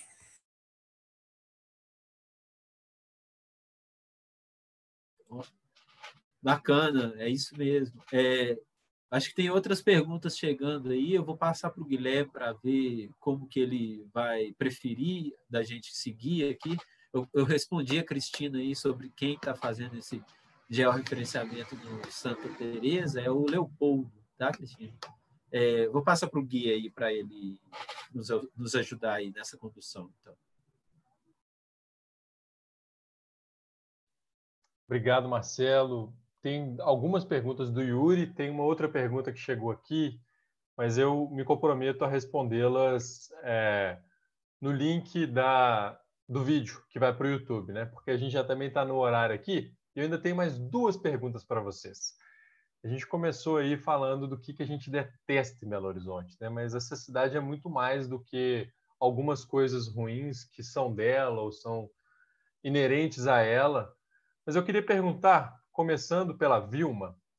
É, Vilma, o que, que você mais adora o que, que mais te encanta em Belo Horizonte? O que mais me encanta em Belo Horizonte? Eu não, eu não tenho esse tempo de, de, de andar pela cidade para. Mas eu ver aqui, porque tentei se for perguntar dentro da minha área de atuação, o que mais me encanta é o trabalho no que a gente faz, né? O que, o que mais me encanta mesmo é esses catadores avulso que está pela cidade. É, eu tenho, eu aí vou, vou falar que eu tenho uma vontade, um sonho muito grande de poder incluir esses catadores dentro desse serviço de coleta seletiva da cidade Isso é que me encanta. É, e aí eu falo, e aí, aí eu quero te falar o seguinte, porque a gente tem uma catadora e que é um amor de pessoa, que é a Tida do Esplanada. E, e ela já faz parte do processo, já faz parte da, da cooperativa. Então, assim, o que mais me encanta é isso. Quem dera se eu pudesse, se eu tivesse condição financeira para poder trazer esses catadores que estão aí na rua, que estão. Né? Ontem mesmo nós tivemos uma, uma reunião com a regional, com a assistência da Regional Leste, e teve a participação de alguns catadores avulsos. E, e quando você escuta o catador avulso falando que ele, ele divide o carrinho, é uma família que está dividindo um carrinho, isso incomoda muita gente. E é, é uma coisa tão simples de fazer, o que a gente está vendo aí, falta vontade política das pessoas de fazer a coisa acontecer. Não é difícil fazer, porque nós já testamos e é fácil fazer de incluir esse catador nesse processo. Então, assim, o que mais me encanta é isso. Quem dera se. Eu acredito que nós vamos, assim como nós estamos começando com esses pequenos núcleos, nós vamos também começar com pequenos núcleos com catadores avulsos, você vai ver, a coisa vai bombar. Eu acredito muito nisso. Ô, Vilma, era isso mesmo. Obrigado demais pela resposta. É, Lívia, o que, que te encanta em Belo Horizonte? Eu acho que é, me encanta toda essa vida que pulsa, né? É, me encanta essa possibilidade de, de criar. Eu acho que BH é muito criativa, é muito potência para essas construções transformadoras e aí também todo esse ambiente que, que se conecta, né? Esse natural, esse urbano, esse cultural que se conecta e e a integração das pessoas também. Obrigado, Lívia. Pedro, o que, que mais te encanta nessa cidade? Você que não tem nada contra Belo Horizonte. Tocou na ferida, né? Amor, não fique com ciúme. São as curvas, Guilherme. As curvas de Belo Horizonte me impressionam muito. A força para subir, a velocidade para descer, a Mata da Baleia, que há as cachoeiras escondidas aí na Mata da Baleia as cavernas da Serra do Curral, a, o planejamento dessa cidade, a contorno, a leste inteira, que eu chamo de Oriente, enfim. O desenho do Rio Arrudas é assim. Eu sou bem suspeito para falar. Massa, velho. É, a gente tem a resposta do Gui aqui, que falou que o mais detesta em Belo Horizonte é não poder nadar no Arrudas, que acho que tem um uhum. pouco a ver com o que o Pedro trouxe. E Marcelo, você, meu velho, o que, que mais te encanta nessa cidade? Oh, o que mais. Eu, eu, ia falar que o Pedro é Belo Horizontino, né? Então ele é, pode ser por isso, né? Mas não, eu também sou encantado com Belo Horizonte. Eu, eu sou natural de Itaúna, né? Que é pertinho aqui mas desde 2004 eu estou em Belo Horizonte, nunca mais saí, não pretendo sair tão cedo também.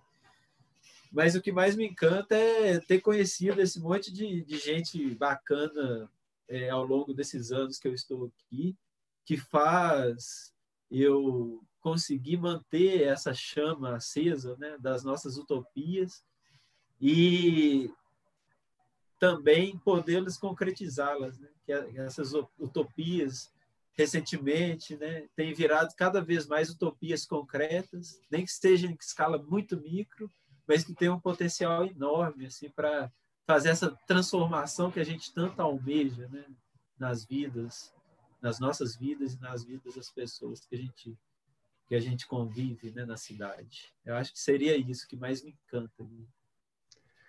Massa. É, a gente está um pouquinho adiantado, mas eu precisava perguntar para vocês, né? Vieram várias falas que têm sentidos de propostas, de desejos, mas eu quero fazer essa pergunta especificamente, assim, respondendo um pouco rápido, né? Porque já são quase nove horas, uma sexta-feira, não quero atrapalhar mais vocês. mas perguntar o que, né, porque a gente está aqui numa construção de uma pré-candidatura à Câmara de Vereadores, mas o que, que vocês esperam de uma pessoa que ocupará, ou as 41 pessoas que ocuparão a Câmara Municipal, e também da pessoa que ocupará a Prefeitura de Belo Horizonte? Pode ser uma coisa mais sintética, mais um detalhe, mas vamos começar já com o Marcelo, que foi o último, e aí eu vou passando a palavra. Marcelo, se você quiser emendar, e Vilma e Pedro, Lívia também, um, encerramento na fala, por gentileza. É, eu acho que, é, em suma, né, é, que a gente tem trabalhado muito assim, e refletido, né, é que o, o Estado ele, ele, ele é o concentrador de recursos que nós, cidadãos, né, com os nossos impostos, com todo, todo tudo que a gente paga, ele acaba concentrando. E, e esses recursos são utilizados, devem ser utilizados né, para o bem-estar é, da população. Né? Então, eu acho que é isso, gente. É, que a gente consiga cada vez mais né, é, fazer com que as, as pessoas né, acessem a esses recursos. Né? Então, o que a gente está falando a todo momento nesse, nessa conversa nossa aqui é que existe um monte de gente fazendo o que seria o papel do Estado na cidade e que enfrentam dificuldades diversas. Eles têm, se tem uma coisa que é em comum em todas as iniciativas que a gente falou até agora, é essa dificuldade. Ela não consegue acessar recursos, né, que seriam recursos para vir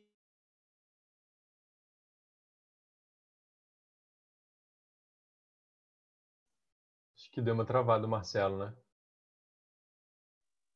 E dependem do que a gente chama de heróis, né? dependem de heróis da reciclagem, que são pessoas que, além de ter essa consciência da separação, ainda tem que é, contribuir, né? cofinanciar duplamente um serviço que deveria é, existir, né? deveria é, ser um serviço público e, por isso, ser também um serviço universal.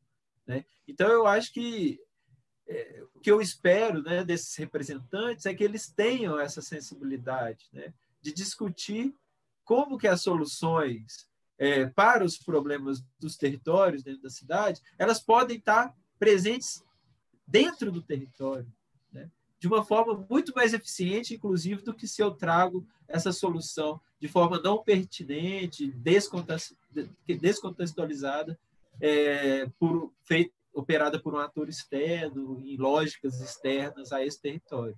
Então, eu acho que a minha resposta seria mais ou menos por aí, viu, Gui? Massa. Pedro, o que, que você espera, né? Você. E sua mensagem final aí. Eu espero a lei de Floripa. Eu espero que todo vereador preste conta do seu mandato, 15, 15 dias em praça pública. É...